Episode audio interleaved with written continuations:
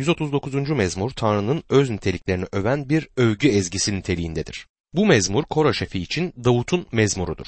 Buna teolojik ya da Tanrı bilimi ile ilgili mezmur diyebiliriz. Çünkü Tanrı'nın yaradan olarak öz nitelikleriyle bağlantılı bir mezmurdur.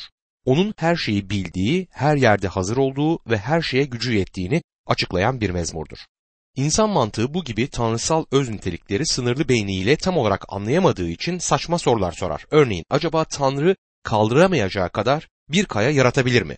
Soru bir tuzak niteliğindedir. Böyle bir kayayı yaratabilir diye cevap verirsen o zaman hani Tanrı'nın gücü her şeye yeter demiştiniz diye yakalanırsınız. Ya da kaya ne kadar büyük olursa olsun Tanrı onu kaldırabilir derseniz bu kez demek ki Tanrı o kadar büyük bir kaya yaratamaz diye yine sizi sıkıştırırlar. Bence en iyi cevap Tanrı saçma şeylerle uğraşmaz olmalıdır. Bu mezmurda bazı sorulara yanıtlar buluruz. İlk olarak her şeyi bilen Tanrı teması işlenir. 139. mezmur 1. ayette Ya Rab sınayıp tanıdın beni der. Burada bildin sözü doğru bir çeviridir. Bu kısa ayet Tanrı'nın her şeyi bildiğini basitçe dile getirmektedir. Seni de bilir, beni de bilir. Dünyada yaşayan milyonlarca insanı en ince ayrıntısına kadar bilmektedir. Kardeşim hayatta sorunların var mı? Psikologlara, psikiyatri uzmanlarına gidersin ama seni herkesten çok daha iyi bilen, senin vücudundaki her hücreyi, hücrelerin birbirine nasıl bağlandığını, hücreden hücreye iletilen elektrokimyevi sinyallerin hepsini anında ve toplamında bilen Tanrı'dır. O zaman Rab Tanrı'nın muayene odasına gitmelisin. Git dertlerini ona dök. Sana yardım etmesini iste. Zaten sen ona dertlerini dökmeden önce o senin dertlerini bilir. Kardeşim inanabilirsin Rabbimiz çok iyi bir doktordur. Sana bir şey söylemek isterim. Hayatının öyküsünü tümüyle psikiyatri uzmanına anlatsam bile o seni asla tam olarak bilemez. Seni olduğun gibi bilen tek kişi Tanrı'dır. Mezmur yazarı bunu ifade eder ve şöyle yazar. 139. mezmur 2 ila 4. ayetler arasında. Oturup kalkışımı bilirsin. Niyetimi uzaktan anlarsın. Gittiğim yolu, yattığım yeri inceden inceye elersin. Bütün yaptıklarımdan haberin var. Doğru sözü ağzıma almadan söyleyeceğim her şeyi bilirsin ya Rab. Bu ayeti okurken düşünmek zorundayız. Söylediğim ve hatta dilimin ucuna gelip de saygım olan birisinin huzurunda olduğum için ifade etmediğim sözler bulunur. Bunların hepsini Tanrı bilmektedir. O zaman utanıyorum. Beni hiç kimsenin görmediği zamanlarda yaptığım şeyler var. Ama Tanrı bunları görür ve hepsini bilir. İşte bu beni utandırıyor. Ya Rab dilimde tek bir kelime, tek bir hece bile yok ki sen bunu bilmeyesin. 139. mezmur 5 ve 6. ayetlerde beni çepeçevre kuşattın. Elini üzerime koydun. Kaldıramam böylesi bir bilgiyi. Başa çıkamam, erişemem diyor. Burada biraz şaşırıyoruz. Tanrı bunu nasıl yapabilir diye sorarız. Ben şahsen bunu bilmiyorum. Mezmur yazarı da bu konuda bilgisiz olduğunu itiraf etmek zorunda. Kaldıramam böylesi bir bilgiyi diye ellerini havaya kaldırıp bunu kavrayamadığını itiraf eder. Aslında Tanrı'nın her şeyi bilir olması bizi korkutacağı yerde teselli etmelidir. Beni olduğum gibi bilmeden kurtarmış olsaydı ve sonra benim gerçekten ne olduğumu öğrenseydi belki de benden vazgeçerdi. Ama beni olduğum gibi bildiği halde çarmıhta benim yerime öldü. Beni kurtardı. İşte ben buna şaşırıyorum. Bunu anlamak benim için çok zor. İnsan ilişkilerinde bazı kişilerle tanışırız. Bir süre onu tanıyor sanırız ama bir bakarız bir gün o bizi hayal kırıklığına uğratır. Aslında onu tam olarak tanımamışızdır. Onu tanıdığını sandın ama aslında tanımadın. Bakın biz bu konuda Tanrı'ya sürpriz yapamayız. Çünkü o bizi olduğumuz gibi bilir. Görünüşte başarısızlığa uğrayan bir imanı vardı Davut'un ama Tanrı biliyordu ki altta onun imanı hala sağlamdı. Rab Simon Petrus'un ne yapacağını biliyordu. Hatta Yahuda İskaryot'un bile onu ele vereceğini önceden biliyordu. Bunu anlayamasak bile Tanrı'nın her şeyi biliyor olması işte budur. Basitçe Tanrı her şeyi bilir. Aynı zamanda her yerde ve her zaman hazır olan Tanrı'yı da 139. mezmurda tanırız. 139. mezmur 7 ve 8. ayetlerde nereye gidebilirim senin ruhundan, nereye kaçabilirim huzurundan. Göklere çıksam oradasın, ölüler diyarına yatak sersem yine oradasın der. Ölüler diyarı nedir? Mezarlık mı? Hayır. Şeol denilen gözle göremediğimiz, bilmediğimiz yerdir. Tanrı her yerde olduğu gibi aynı zamanda orada da hazırdır. Nereye gidersen git, hatta gidemeyeceğin, göremeyeceğin, bilemeyeceğin yerde bile Tanrı vardır. 139. mezmur 9. ayette seherin kanatlarını alıp uçsam, denizin ötesine konsam diyor. İçinde yaşamakta olduğumuz bu yüzyılda uzaya füzeler fırlattık, aya adam gönderdik, güneş sisteminin gezegenlerini inceledik ama nereye gitsek Tanrı oradadır. Aya gidersen ondan kaçamazsın. Aya ilk ayak basılmayı hatırlıyorum. Genç olanlarımızın bu olayı hatırlayacağını sanmam ama Ay'a adam göndermek için ilk füze fırlatıldığında uzay gemisinde 3 tane astronot vardı. Uzay gemisi ayın çevresinde dolanmaya başlayınca bu üç adam kutsal kitabın yaratılış bölümünün ilk ayetlerini okumaktaydılar. Tanrı'nın yaratılışını beyan ediyorlardı. Değerli kardeşim Tanrı'dan kaçamazsın. Ay'a gitsen bile o senden önce oradadır. 139. mezmur 10 ila 12. ayetler arasında orada bile elin yol gösterir bana. Sağ elin tutar beni. Desem ki karanlık beni kaplasın, çevremdeki aydınlık geceye dönsün. Karanlık bile karanlık sayılmaz senin için.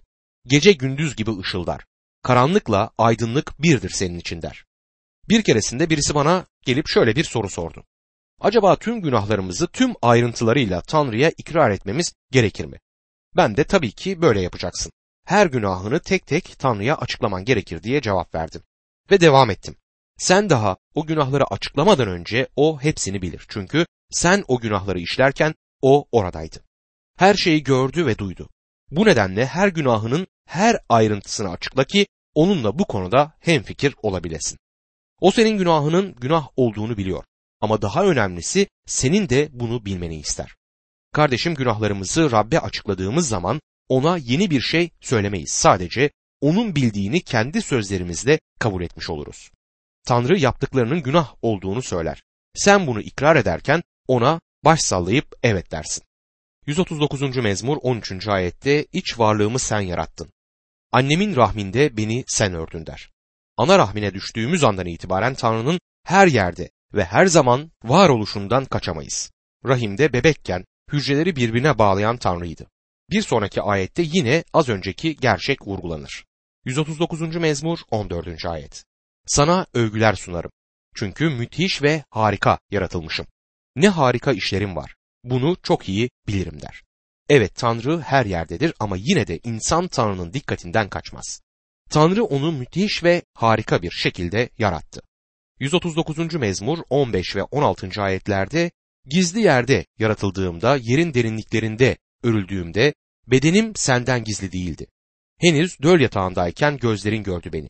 Bana ayrılan günlerin hiçbirisi gelmeden hepsi senin kitabına yazılmıştı der. Ana rahminde şekil alırken yani daha o şekil son haline gelmeden önce bile bebek bir şahıstı. Rab onu bilir ve görür ve daha doğmadan önce o bebeğe belli günler ayrılır ve hayat kitabına yazılır. Hayat ne zaman başlar diye soruyorlar. Özellikle teknolojinin yarattığı yapay döllenme olaylarında bu soru önem kazanmıştır. Kadın gebe kaldığı anda hayat başlar.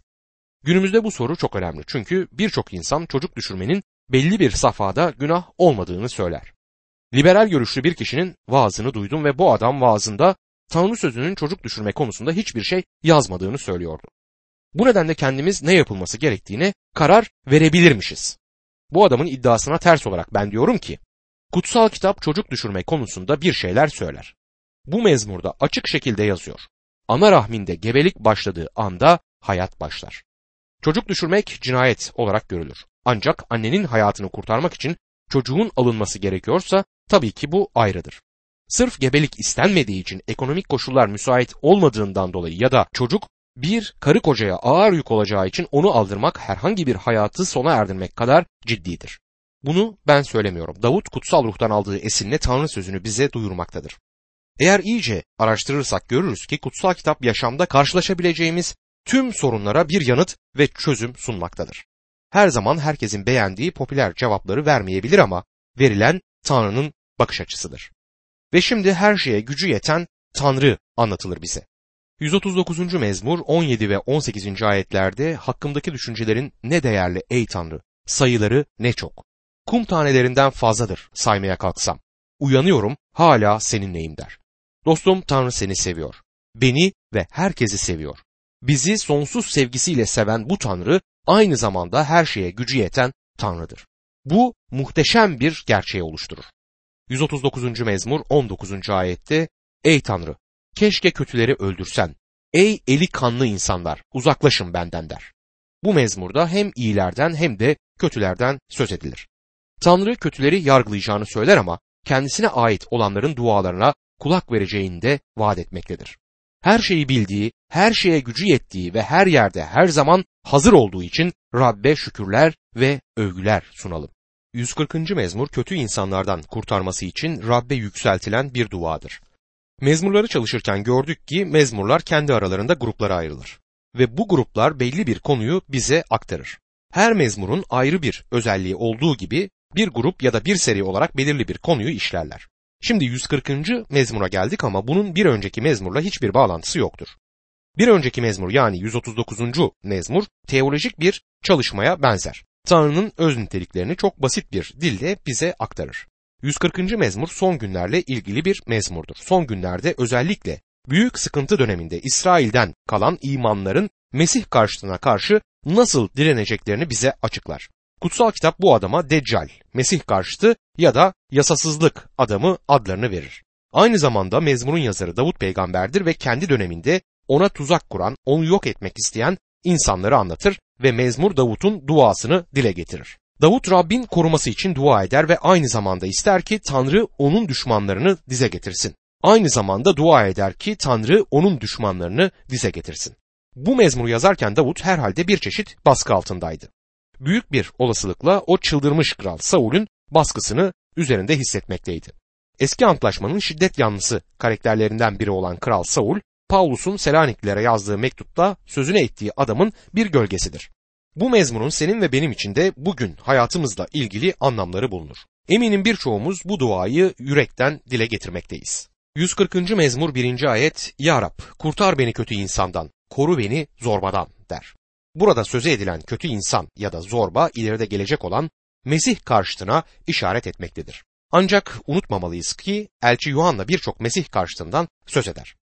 1. Yuhanna 2. bölüm 18. ayette çocuklar bu son saattir. Mesih karşıtının geleceğini duydunuz. Nitekim şimdiden çok sayıda Mesih karşıtı türemiş bulunuyor. Son saat olduğunu bundan biliyoruz diye yazar. Eminim ki birçoğumuz kötü insanlarla ilişkide bulunmuşuzdur. Davut'un duası şudur. Kötü insanın elinden kurtarılsın ve zorbadan korunsun. Rabbin hizmetinde benim de en çok dua ettiğim konu budur. Ya Rab kötü kişilerin etkisi altına girmemem için bana yardım et ve beni koru. Rabbin hizmetkarının tek bir insanın etkisi altında bulunması tehlikelidir. Ya da küçük bir grup insanın etkisinde olması yine aynı tehlike çanlarını çalar. Buna tehlikeli demek bile az gelir. Patlayıcı madde kadar tehlikelidir. Pek çok kilise topluluğu böyle bir ortamdan dolayı harap olup gider. 140. mezmur 2 ve 3. ayetlerde onlar yüreklerinde kötülük tasarlar. Savaşı sürekli körükler, yılan gibi dillerini bilerler. Engerek zehri var dudaklarının altında der. Elçi Paulus ve Romalılar mektubunda insanlar hakkında aynı şekilde yazılmıştır. İnsan insandır ve günahlı olduğundan onun dili zehir gibidir. Birçoğunu yok eder. İnsan dili atom bombası kadar hasar yaratabilir bir kişinin itibarını sıfıra indirebilir. 140. mezmur 4. ayette Ya Rab sakın beni kötünün elinden, koru beni zorbadan, bana çelme takmayı tasarlıyorlar der. Bu Davut'un duasıdır ama ileride İsrail'den kalan imanlar da bu aynı duayı Rabbe yükseltecek. Ancak daha önceki yayınlarımızda da söylediğim gibi lütuf çağında yaşamakta olan Mesih imanları için uygun bir dua değildir bu. Ancak yasa altında yaşamış olan eski antlaşma insanlarının ve ileride büyük sıkıntı döneminde yaşayacak olan İsrail'den kalan imanların bu şekilde dua etmelerini anlayabilirim. Yasa ortamında Tanrı halkı Rab'den öc almasını bu şekilde dua ederek isteyebilirlerdi ve bunun yanlış olduğunu da söylemem. 140. mezmur 8 ila 10. ayet arasında kötülerin dileklerini yerine getirme. Ya Rab, tasarılarını ileri götürme.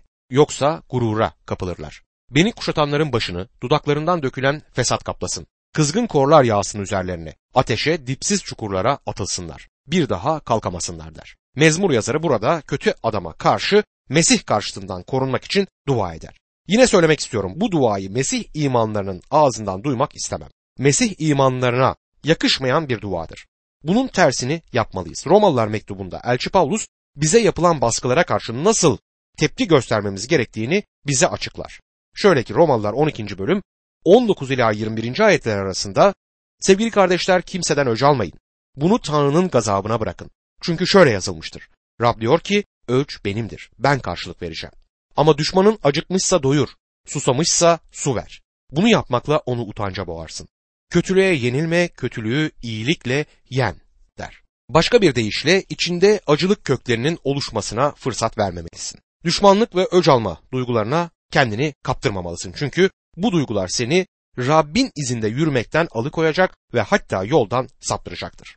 İşi Tanrı'nın ellerine bırak, o her şeyi halleder. Kendi tecrübelerimden söylemek isterim ki eğer biz öc alma konusunda olaya dokunmazsak Tanrı'nın işine engel olmak isteyenleri Tanrı'nın kendisi halledecek, onları dize getirecektir.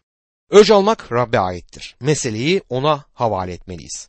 Bunu yaparsan sana zarar vermiş olan kişi için en iyi şeyi yapmış olursun. Rab adaletle cezalandırmasını bilir. Bizler her zaman öfkeyle, öc alma hırsıyla hareket ediyoruz. İşte buna izin vermeyelim. 140. mezmur 11. ayette iftiracılara ülkede hayat kalmasın. Felaket zorbaları amansızca avlasın der. Kardeşim iman yolundan ayrılmazsak, kendi öcümüzü almaya kalkışmazsak kesin olarak zafer yolunda olduğumuzu söyleyebilirim. 1. Yuhanna 5. bölüm 4. ayette çünkü Tanrı'dan doğmuş olan herkes dünyayı yener. Bize dünyaya karşı zafer kazandıran imanımızdır der. Kötü bir dil her zaman orada olmayacaktır. Sonunda yok olup gidecektir. Söylenen yalanlar eninde sonunda gün ışığına çıkacaktır. Unutmayalım ki şeytan yalanların babasıdır. Onun gibi oraya buraya koşup yalan üreten uşakları bulunur. Bir gün bunların hepsi de yalancı olarak ortaya çıkacak. 140. mezmurda olduğu gibi 141. mezmurda kötülükten kurtarılmak için yükseltilen bir duadır. Davut'un mezmuru diye bir başlığı bulunur ve bu mezmurda Davut peygamber tarafından yazılmıştır. Davut'un kişisel hayatıyla ilgili bir konuya değinmektedir. Bir açıdan Davut bu mezmurda Tanrı'ya imdat diye haykırır. Bu duasının yükseltilmesinin gerisinde hangi gerçeğin var olduğunu tam olarak bilmiyoruz. Ancak bildiğimiz bir şey var. Davut uzun bir süre kral Saul'ün baskısı altında yaşadı. Saul onu bir hayvan avlıyormuş gibi avlamaya kalkıştı. Bu baskı altında bir inleyiş duymaktayız bu mezmurda. Aynı zamanda ileriye dönük bir mezmurdur ve büyük sıkıntı döneminde İsrailoğullarından kalan bir kısmın çekeceği acılara ve sıkıntılara da ışık tutar.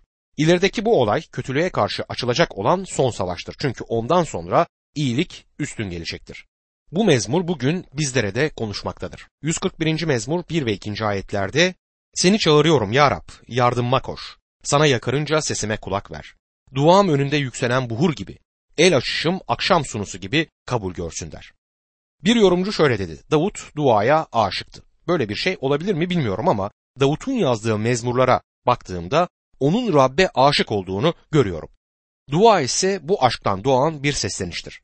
Davut sürekli şekilde Rabbin önüne gelip dua eden birisiydi. Hatta kendisi bir mezmurunda duanın güzel kokulu bir buhur olduğunu da söyler. Bugün biz de İsa Mesih'in adıyla dua ettiğimizde dualarımız güzel kokulu bir buhur gibi Rabbe yükselir.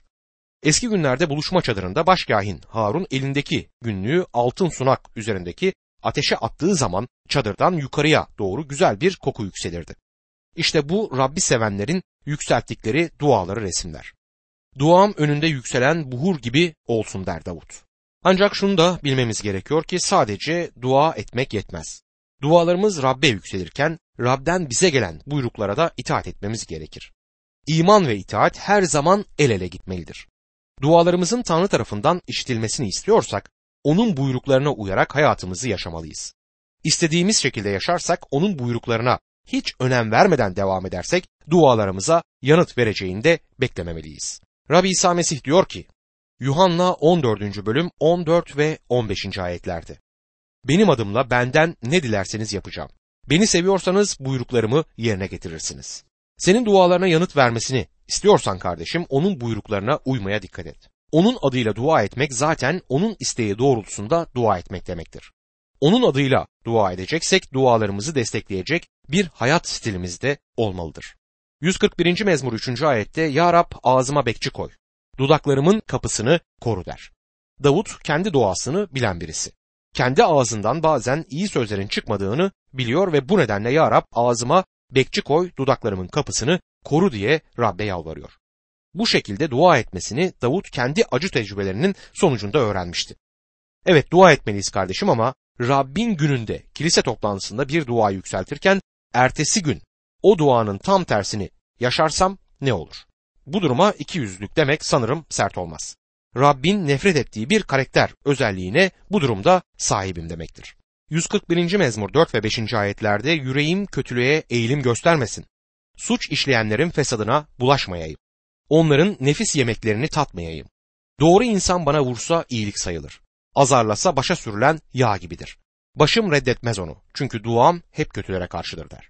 Bu kötü dünyada kötülerin arasında çalışan ve ekmek parası kazanan pek çok insan var. Yaşamlarının her günü kötülerle ilişki içerisinde oldukları, kötülüğün ürünlerini gördükleri tartışılmaz bir gerçektir. Mesih imanları bu dünyada yaşamak zorundadır.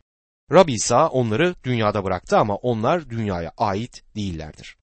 Bir benzetme yaparsak denizdeki tekneye bakalım. Tekne denizin üzerindedir ve aynı zamanda denizin içindedir. Bu şekilde seyahat ettiği sürece her şey yolundadır. Ancak deniz tekne içine girdiği zaman batma tehlikesi oluşur. İmanlı da dünyadadır ve dünyanın içinde yaşamak zorundadır ancak dünya onun iç hayatına girmemelidir. Bu olunca imanlı batma durumuna gelir. Birisi dünyada yaşarken dünyadaki insanlar gibi davranırsa, onlar gibi konuşursa ve şeytanın çocuğuymuş gibi yaşarsa pazar günü kiliseye geldiğinde Rab onun dualarını işitir mi? Size sormak istiyorum. Tabii ki işitmez. 66. mezmur 18. ayette şöyle yazar. Yüreğimde kötülüğe yer verdiysem Rab beni dinlemezdi. Tanrı kötü kişinin duasına yanıt vereceğini asla söylemez. Bunun yerine kutsal kitap bize şöyle söyler. Yakup 5. bölüm 16. ayetti. Bu nedenle şifa bulmak için günahlarınızı birbirinize itiraf edin ve birbiriniz için dua edin. Doğru kişinin yalvarışı çok güçlü ve etkilidir. Elçi Yuhanna da duanın yanıtlanmasının belli bir koşula dayandığını 1. Yuhanna 3. bölüm 21 ve 22. ayetlerde anlatır. Sevgili kardeşlerim, yüreğimiz bizi suçlamazsa Tanrı'nın önünde cesaretimiz olur. Ondan ne dilersek alırız. Çünkü onun buyruklarını yerine getiriyor, onu hoşnut eden şeyleri yapıyoruz der. Davut Tanrı'dan bir dilekte bulundu. Ağzıma bir bekçi koysun ve dudaklarımın kapısını korusun. Yüreğinin hiçbir kötülüğe doğru kaymasını istemiyordu ve bu konuda Rab'den yardım diliyordu. Biz de onu örnek alarak Rab'den aynı şeyi istemeliyiz. Eğer dualarımızın işitilmesini ve yanıtlanmasını istiyorsak ağzımıza bekçi koymasını ve dualarımızın kapısını korumasını ondan iştenlikle istemeliyiz. 141. mezmur 8 ve 9. ayetlerde ise ancak gözlerim sende ey egemen Rab. Sana sığınıyorum. Beni savunmasız bırakma. Koru beni kurdukları tuzaktan. Suç işleyenlerin kapanlarından diye yazıyor. Bakın Davut her şeyi düşünür ve ona göre dua ederdi. Kötülerin yolundan gitmemek için dua ettikten sonra şimdi de kötünün tuzağına düşmemesi için Rab'den yardım istemektedir. Şeytan her zaman her fırsatta çeşitli becerilerini kullanarak bizi tuzağa düşürmeye çalışır. Maalesef onun kurduğu tuzaklardan her zaman haberdar olmuyoruz. Hatta sezginlikte Korint'teki o bedensel Mesih imanlısına bile yaklaşamayız. Elçi Paulus onlara yazarken 2. Korintliler 2. bölüm 11. ayette şöyle dedi. Öyle ki şeytanın oyununa gelmeyelim. Çünkü onun düzenlerini bilmez değiliz. Bazılarımız ne yazık ki şeytanın oynadığı oyunları o kadar iyi bilmiyoruz. Değerli kardeşim dua edelim ki Tanrı bizi şeytanın ve onun kullandığı kötü insanların kurduğu tuzaklardan uzak tutsun ve korusun.